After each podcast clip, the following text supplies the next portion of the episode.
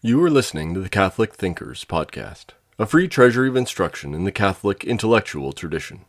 If you enjoy this lecture, please visit us at catholicthinkers.org forward slash donate. This course is from our International Catholic University Classics Collection, originally recorded between 1995 and 2005.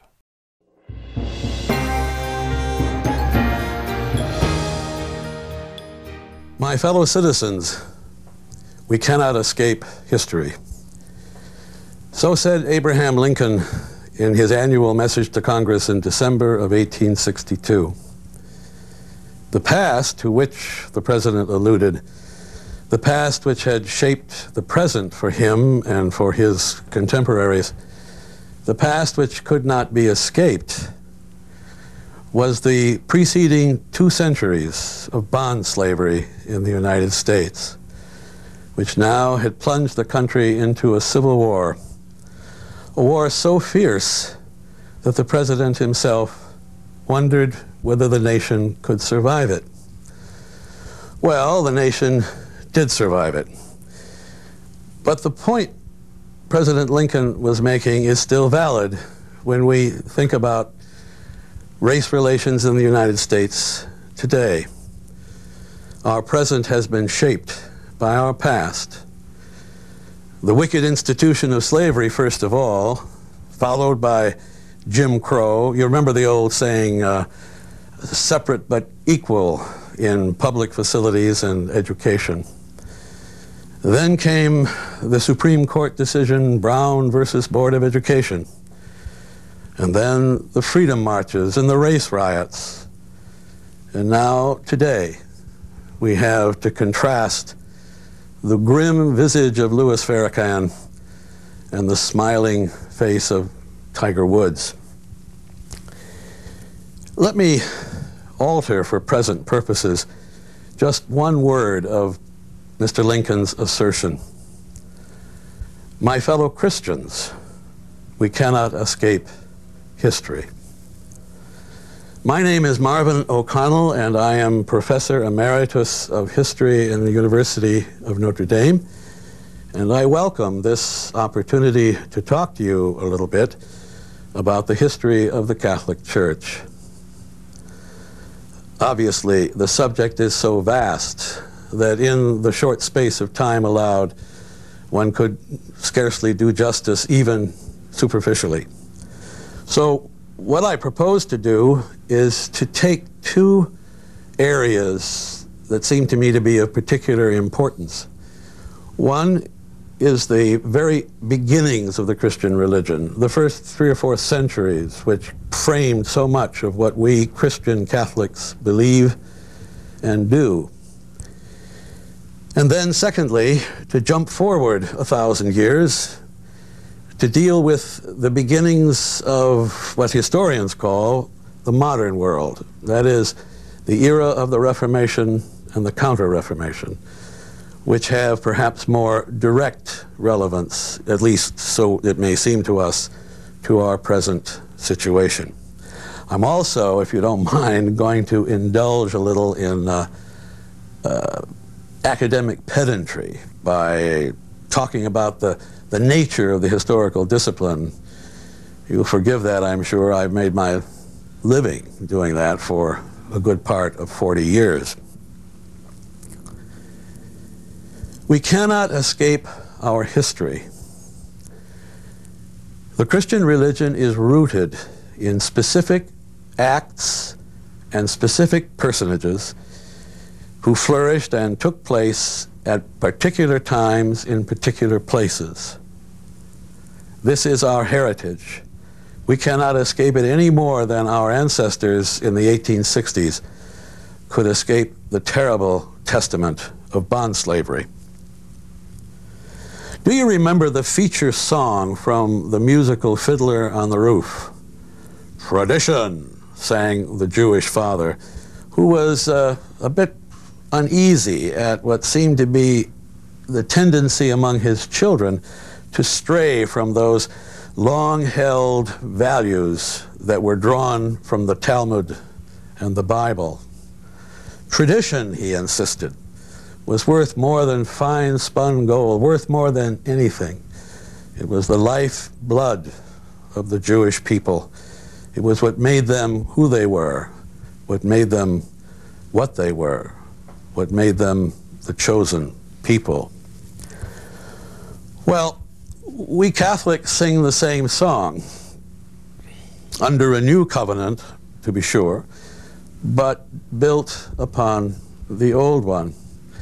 And whenever I hear tradition sung in that uh, marvelous gravelly voice of the star of the, uh, of, the, of the musical, I cannot help but think of the roots of my religious faith, which go back not just to the time of Christ, but which go back to that day, that mysterious day when God chose Abraham, who lived far off in that city with a wonderful name, Ur of the Chaldees.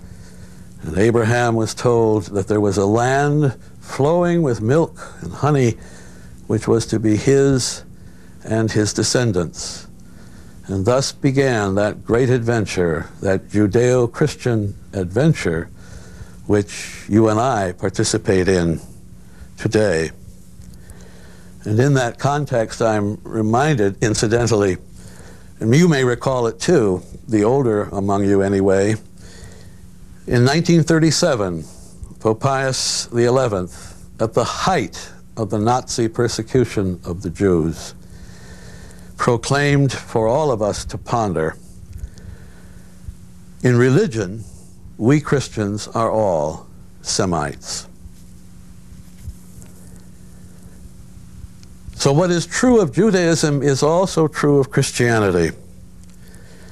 Our religion is not something that wells up within ourselves, demanding some sort of psychic uh, satisfaction.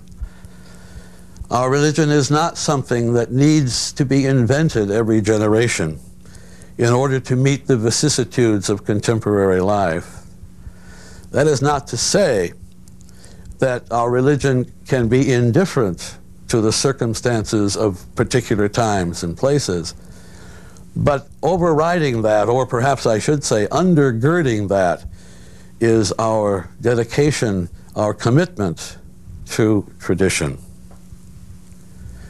The revelation which God has deigned to give to human beings assumed a form that was intelligible to them and to us by letting it be known to human beings in the form of deeds and words and persons of the past. Now, tradition is not identical with history. There is much in the history of Catholicism and the history of the Church uh, personalities, events, crises, which have passed away and which maintain, you might say, only an academic interest. They don't, in any case, impose any kind of personal commitment on us. But history is the tool whereby we find out what tradition really is. That is to say, what those events, those personages may have been to whom and to which we do need to make our commitment. And history can do something else too, the history of the church. It can provide a rich and varied background against which we can test our own faithfulness or lack of it, uh, the, the measure to which we live up to the ideals that have been passed on to us, or the degree to which we have failed. One of the most profound and most difficult challenges to a Catholic believer is that the church is a divine institution, but it is organized along human lines, and it is, of course, as you and I know to our sorrow, it is composed of very imperfect human beings. And so it doesn't seem amiss to take the imperfect tool of history, and I hope to explain in a moment why it is imperfect, to take that imperfect tool in order to deepen our understanding and perhaps even our commitment to the religion which we profess. Which uh, leads me to indulge for uh, a little while here, if I may, in, in some academic pedantry. You've got to remember, I am a professor, and uh, a little dry classroom disquisition is almost inevitable when you deal with a person like me. Let me give you a definition of history, a very simple one. History is the reconstruction of the past by the mind from sources. What you have is a declarative sentence and three prepositional phrases. And when you have looked at those, you have, I think, an idea of what it is the historian does, what he can accomplish, and what he can't accomplish. Let's look at each of those prepositional phrases. History is a reconstruction of the past. Well, that means what it says. What you see is what you get. Every human activity is grist for the historian's mill. That means those who wandered across the face of Asia and Africa 500,000 years ago, their activities are grist for the historian's mill, and so are the Greek scholars of Aristotle and Plato, so are the medieval crusaders. So are those people who made the, the latest uh, atomic reactor somewhere in Sweden or Japan or Afghanistan. You see the point I'm making. We have this vast subject matter uh, which confronts anybody who would want to engage in this act of reconstruction. History is the reconstruction by the mind. Well, there are two important things to say about that. And the first one is related to, to what I just said about the, the grist. The subject is so immense, so vast, so full of complexities that it cannot be grasped by the limited human mind unless it is divided. Now, the thing we always have to understand, it always has to be at the back of our minds, even though it, it, may not appear on the pages of the book we write or the article we give, or it may not be expressed explicitly in the words spoken, is that the past is not divided. All the complexities which we try to pick out of the historical events and the personages we divide from this group, from that group, all of those things are done as an intellectual exercise, and they reflect the limits of the human mind, not the complexity of the past human situation. So we have all kinds of divisions, but they, they can be broken down basically into two. First is chronological divisions. And from your high school or college days, you're familiar with those, no doubt.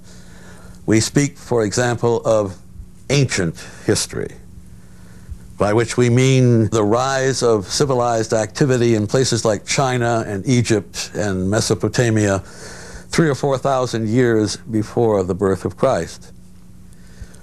We run that vast period down to the fall of the Roman Empire, about 500 years after Christ's time.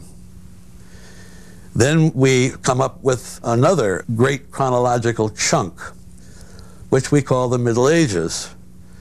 And as I'm sure you're aware, that phrase, that term, I should say, was a term of some contempt.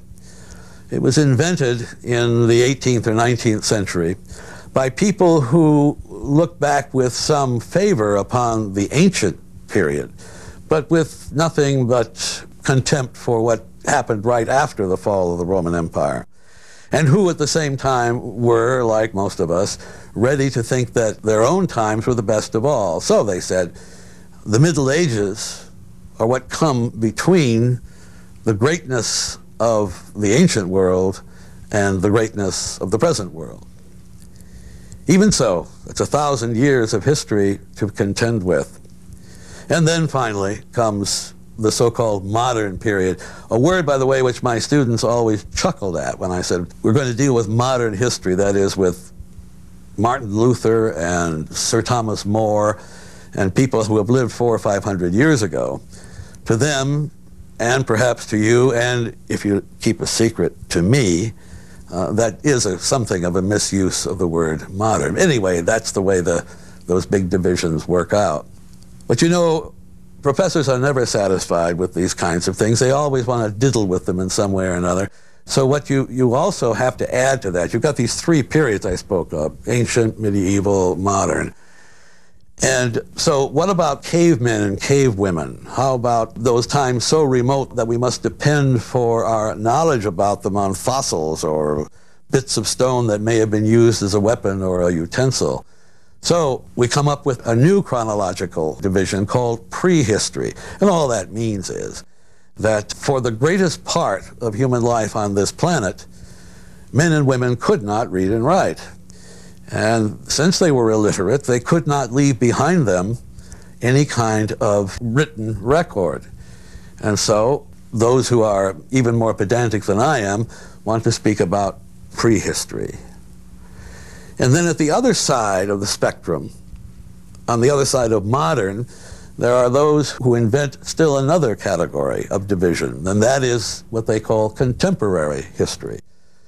Let's say the, the history that has gone on in my lifetime, my lifetime of seven decades now, or let's say since the Second World War. There is something to that, in that history is very difficult to write and to think about if one is so consumed with one's own contemporary culture and civilization that one has a hard time getting outside of it. Those of us who are terribly fussy about these things tend to think about contemporary history as journalism. That's probably unfair, but that's the way it goes. So here you have then these basic chronological divisions. And needless to say, they can be subdivided and often are the principle that I enunciated a moment ago, that is to say, the, the vastness of the subject simply overwhelms the human mind, that vastness is still the case if you're dealing with, say, a thousand years of medieval history. From the time of the Emperor Theodosius and the Emperor Justinian through St. Thomas Aquinas to Dante, you're talking about an immense period of time. So we have the early Middle Ages, the middle Middle Ages, the late Middle Ages. You can see how it can go on forever. And indeed, it has to go on forever. The second way in which the mind confronts this vast subject and tries to deal with it in, a, in an intelligible way is to divide the material topically. And here again, the possibilities are almost infinite. You can have economic history, you can have social history, you can have obviously religious history. In the old days, by the old days I mean when the modern historical discipline was forming, say in the late 1700s and through the 1800s, the only history that anybody paid any attention to was military and political drum and bugle history, some people called it contemptuously. But again, you see the point I'm making. You can divide along these intellectual categories, and indeed you have to. But if you'll pardon my repetition, you always have to bear in mind somewhere that you can divide economic history from social history, from political history, but in the way in which human beings lived in those times, all of those factors were working together at the same time.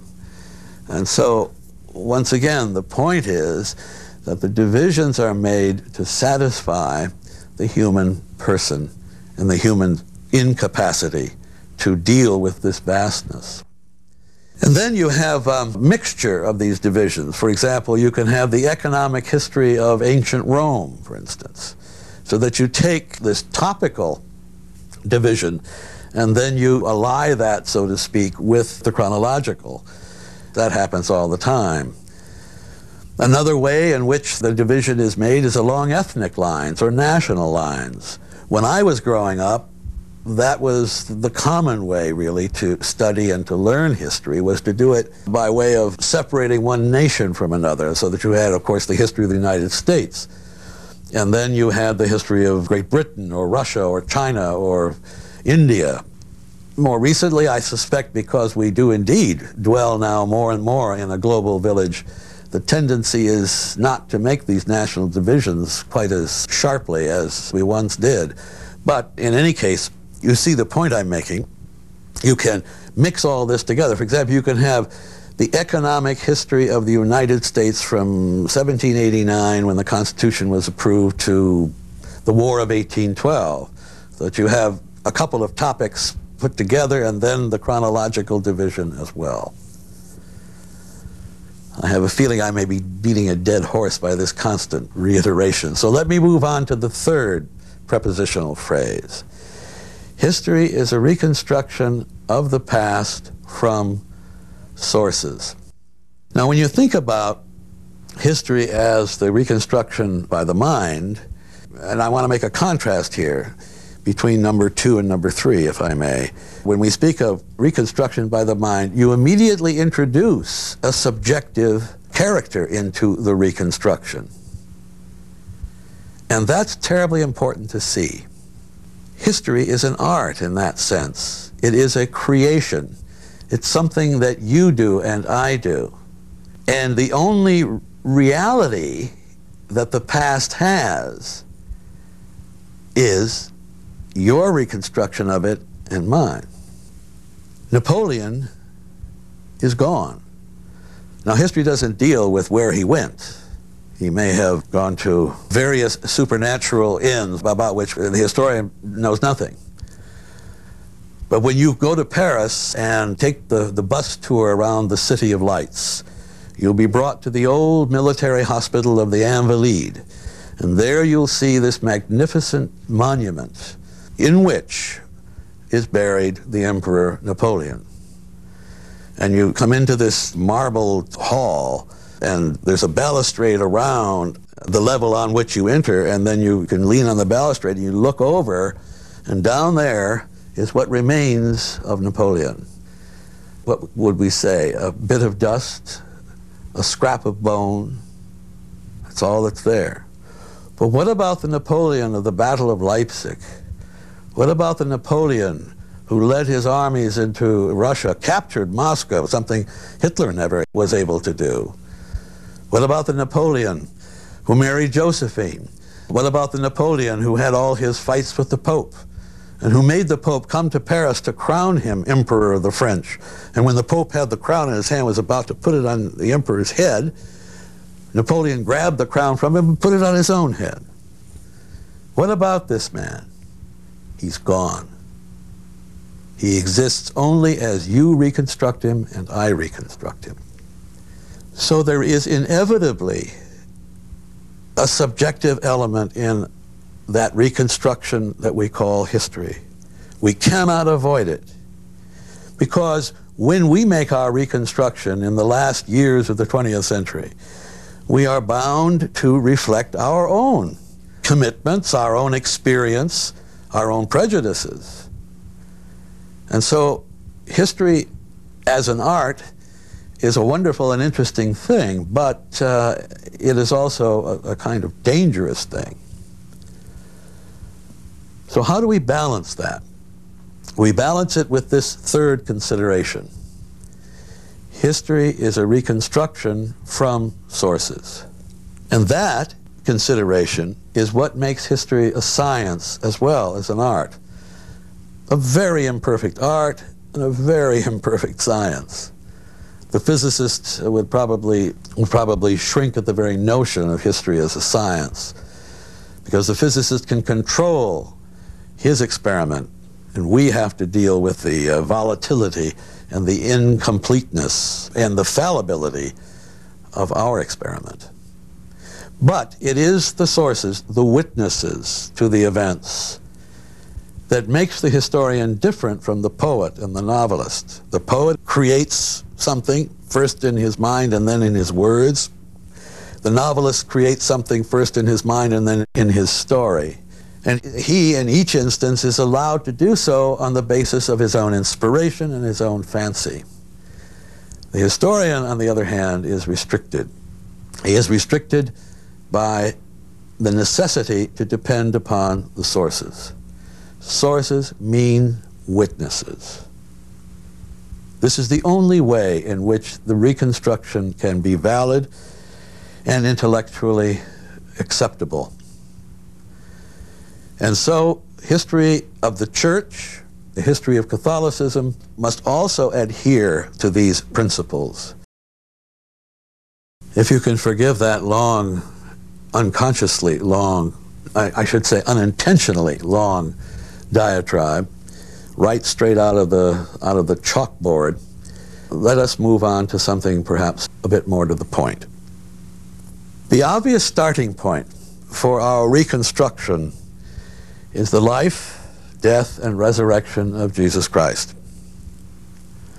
When we make that intellectual commitment, we immediately find ourselves plunged into historical contexts.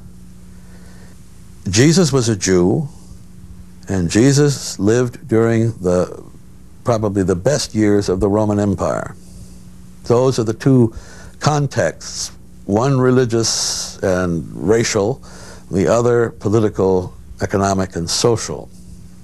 I think the first thing that occurs to someone reflecting on that is that Jesus chose to come in those contexts. I don't know, it may be irrelevant, but I'm still reminded when I think about this of the second verse of my very favorite Christmas carol, which is uh, the so-called Appalachian carol that comes from eastern United States, from West Virginia or somewhere in that neck of the woods. I wonder as I wander out under the sky. I'm sure you, you remember it from, from Christmas time. And the second verse goes, If Jesus had wanted for any wee thing, like a star in the sky, or a bird on the wing, or all of God's angels in heaven for to sing, well, he surely could have had it because he was the king. And so I think it is important for us to stress that Jesus chose these contexts.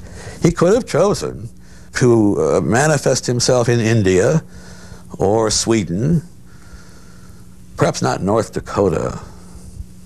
But in any case, he could have chosen to to appear in a democratic society like ours, a communist one, a fascist one, but he chose to come at this particular time, in this particular place, under these particular racial, religious, social, political circumstances. And so, if we're going to understand him, if we're going to reconstruct, we have to understand those contexts. Jesus was a Jew. His ministry was accomplished within the framework of what Christians call the Old Testament. I quote familiar lines to you. I have come, Jesus said, to fulfill the law and the prophets. And on another occasion, not one jot or tittle of the Jewish law will be done away with until it all comes true.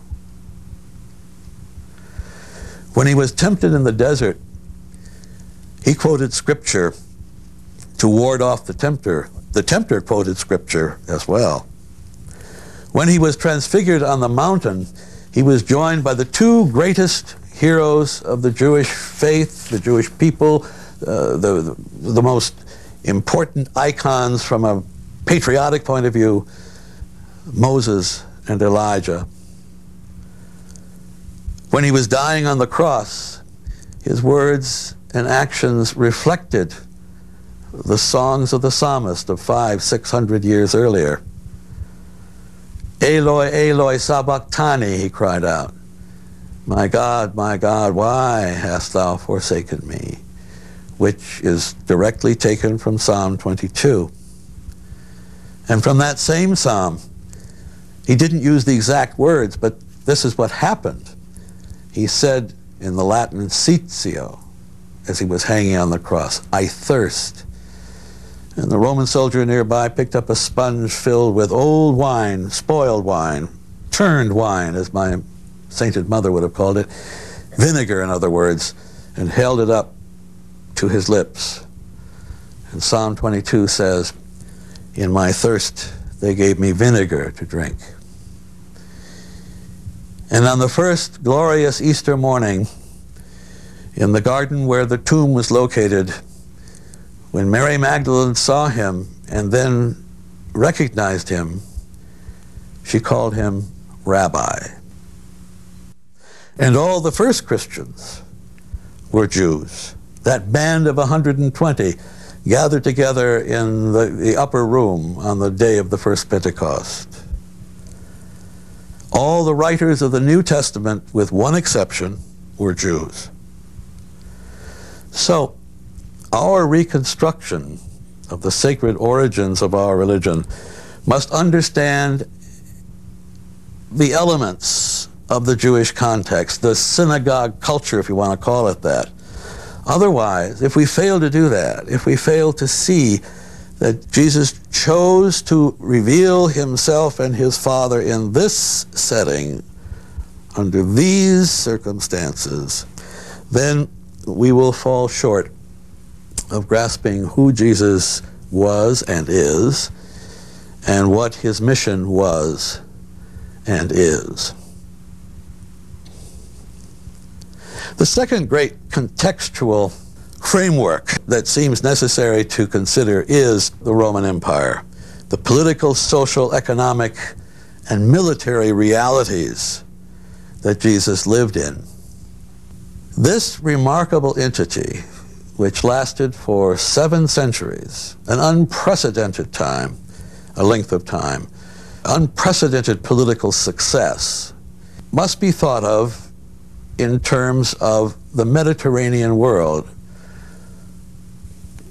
The Mediterranean is like a great big egg, and round about it are all the, these lands that we're familiar with today, from Morocco in the west to Turkey in the east, from Spain to Greece, from Syria to southern France. All of these areas are linked by the Mediterranean. The Romans, therefore, were in a position to take advantage of that natural unity that existed in the Mediterranean world. You see, it's often said, mistakenly, that um, the Romans ruled the world. Well, they, they didn't rule the world. There's an awful, an awful lot of the world they didn't rule.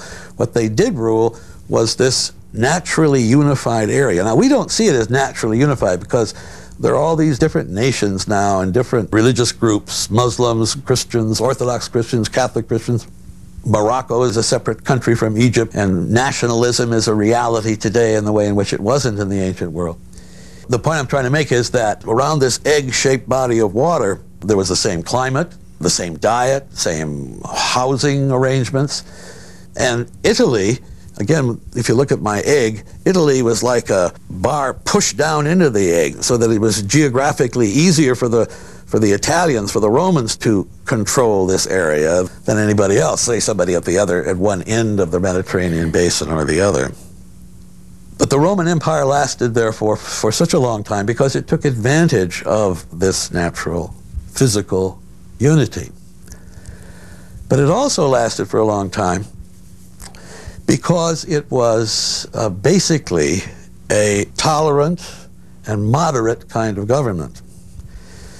Now, this is very much contrary to the movies that appear on American movie classics uh, regularly. I'm thinking of Ben Hur, for example, or, or The Robe.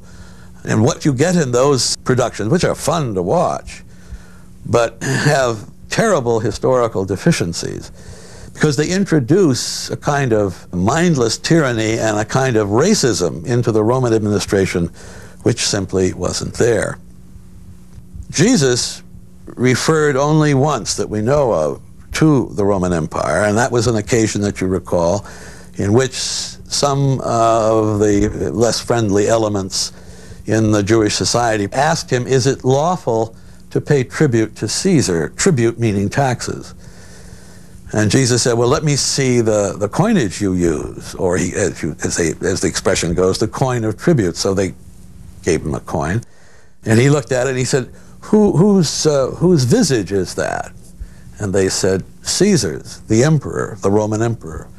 And then came that classic answer that we are all familiar with Render therefore to Caesar the things that are Caesar's, and to God the things that are God's.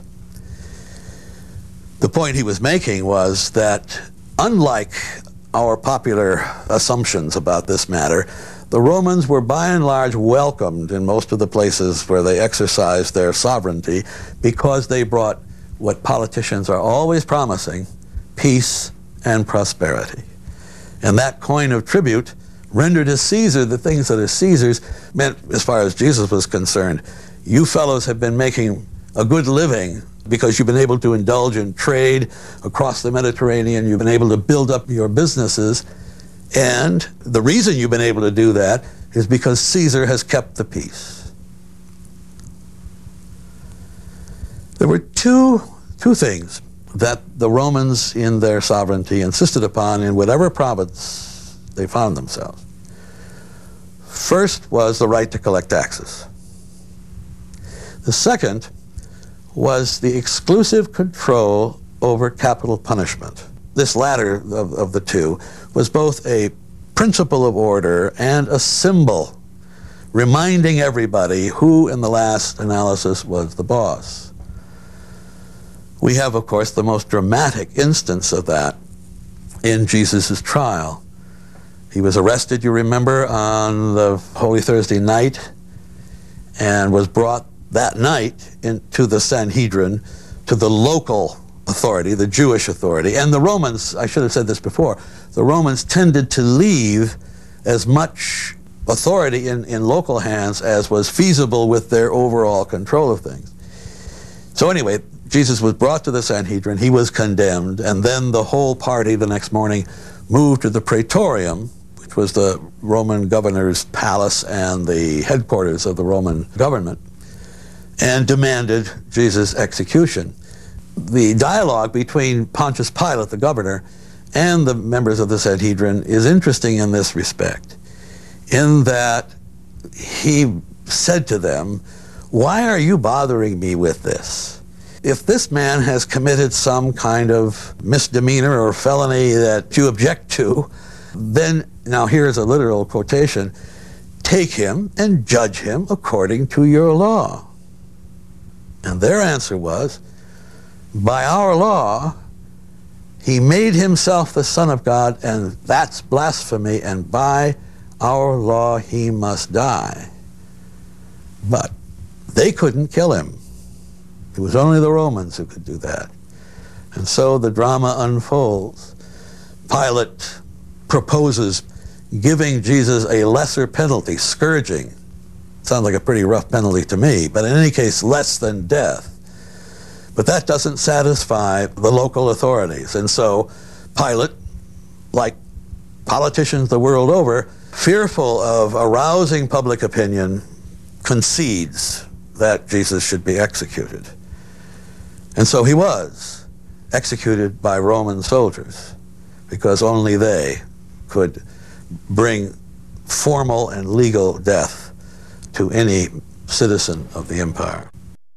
Besides Jesus' experience with the Roman authorities, for the first four centuries of the Christian church, all the Christians lived under the Roman dominion. And in the eastern basin of the Mediterranean, where the imperial structure survived for another oh, nearly thousand years, they were in relation to that authority for that immense length of time.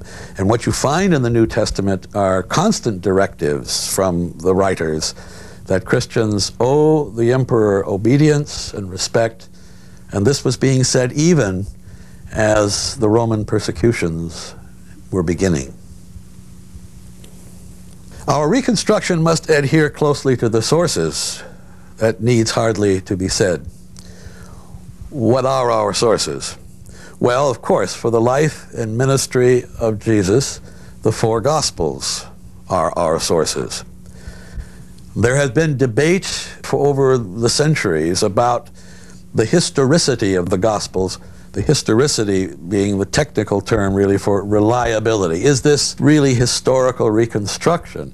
And a lot of modern skeptical thinkers have raised doubts about this matter. But in all candor, their doubts are mere cavils because if you bear in mind something, a very important if, if you bear in mind the nature of the Gospels then their historical value can be discerned. Their historical value is of secondary importance to those who wrote the Gospels, but it is still there. The Gospels are not historical narratives of the kind, let's say, that, that we're familiar with the histories of the Civil War or histories of the stock market crash of 1929. Nor are the Gospels biographies in the modern sense. They are not designed to take you step by step through the life of Jesus. This is not what they're about. They are rather proclamations of the good news of Jesus Christ. Their primary object is to touch the heart, to bring about conversions. Remember two very important statements made toward the end of St. John's Gospel. There were many other signs that Jesus worked and the disciples saw, but they are not recorded in this book. These are recorded so that believing this, you may have life through Jesus Christ, the Son of God. And the second remark that John made there were many other things that Jesus did. If all were written down, the world itself, I suppose, would not hold all the books that would have to be written. Of course, this says two things. It says, first, that the Gospels are not meant to fill out for our intellectual curiosity the day to day life of Jesus, whether he ate Wheaties for breakfast, for example. And the second thing it's meant to say is how important tradition has to be in any kind of understanding of the integrity of the Christian religion. But uh, having said that, it has to be borne in mind that the Gospels were written by witnesses, or I should correct that slightly. Three of the Gospels, Matthew, Mark, and John, were written by apostles, intimates of Jesus, or very close disciples in the case of Mark. Luke did not know Jesus personally, but he knew Paul and Peter and most of the other apostles and appears on the scene very quickly, which is the second thing to emphasize.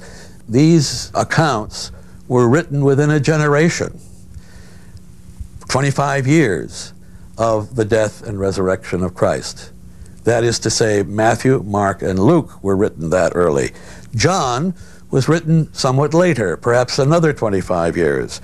But John, the beloved disciple, supplies so many more intimate details that you could argue, I think, very convincingly that his is the best biographical narrative. The rest of the New Testament, the Acts of the Apostles, which adheres most closely to a historical narrative, and the various epistles, climaxing with that most obscure book, the Apocalypse, the book of Revelations of St. John, give us some idea of the kind of life that the early Christians led and the kind of people they were. But you have to remember about the epistles and other material in the New Testament aside from the Gospels, and this includes the Acts of the Apostles which, as I said a moment ago, comes closest to being uh, conventional history, you have to bear in mind that they have the same object as the Gospels. They aren't there to satisfy your intellectual curiosity and mine. They're there to proclaim the good news and to bring before the Jews and pagans of the time the messianic message which those writing these epistles were convinced was the truth of God. But there is history too. We learn quite a lot from the other books of the New Testament about the kind of people the early Christians were. We are instructed about, for example, their dedication to religious exercises, which center in two things reading the scriptures and partaking of what they called the breaking of the bread. That is to say, the memorial to the Last Supper, which in turn points to the Eucharist and the sacrifice of the Mass. We know that in the very earliest times, that is to say, right after the ascension of Christ, that there were 120 Christians, that's how it all started, all living in Jerusalem, all indeed having to face the difficulties that follow upon a radical movement being unacceptable to the majority of the population. Keeping all things in common, they contributed their property in such a way that they were able to live together harmoniously. That did not last. And we know from the pages of the New Testament that it could not last.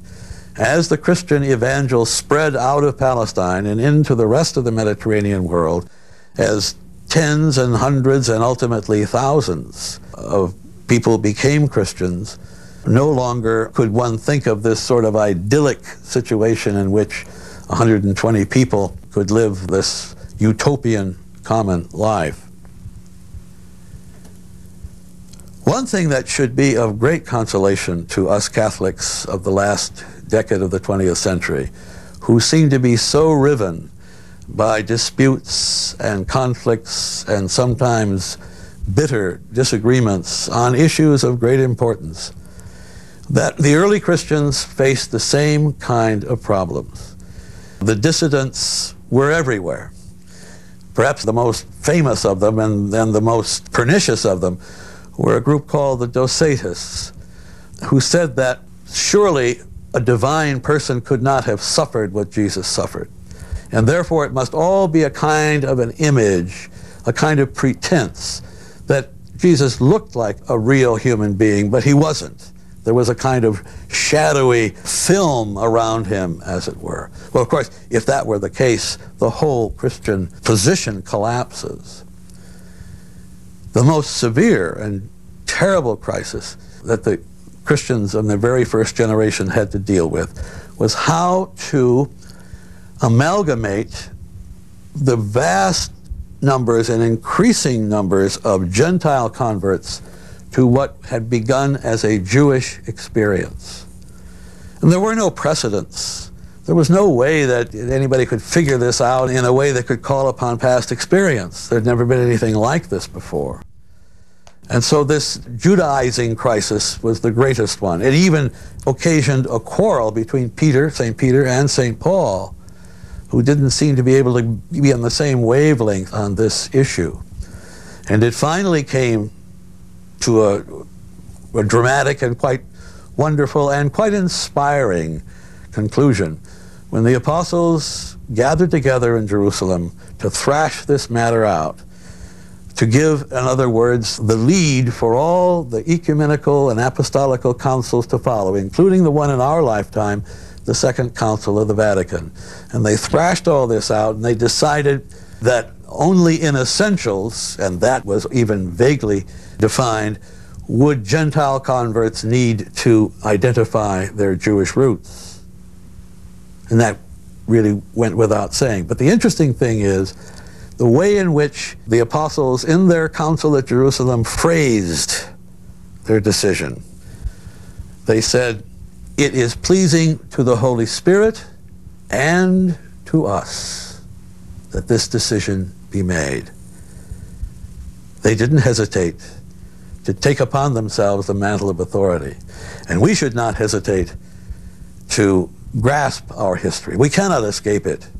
We should not want to escape it it leads us, it foretells for us a participation in the communion of saints to which we all look forward. We hope you enjoyed listening to Catholic Thinkers. Please visit us at catholicthinkers.org forward slash donate to help us keep this content free.